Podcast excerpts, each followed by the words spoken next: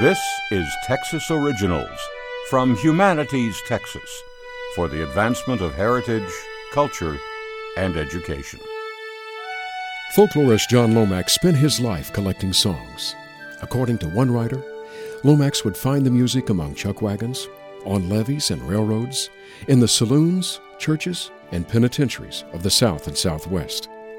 John Lomax's lifelong commitment to preserving folk song began when he first heard cowboy ballads near the Chisholm Trail in Bosque County, Texas.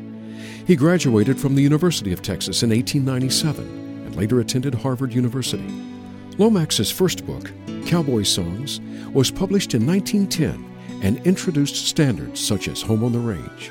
His later books broadened the collection to include prison songs plus African American spirituals and blues. Lomax was fascinated by the songs and folklore of those groups at the margins of American society.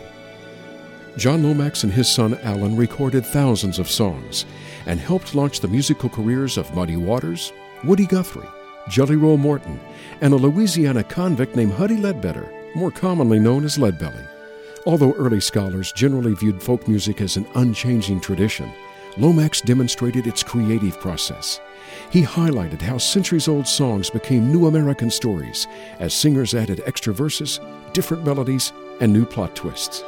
Upon his death in 1948, the New York Times quoted the poet Walt Whitman If anybody ever did, John Lomax really heard America singing.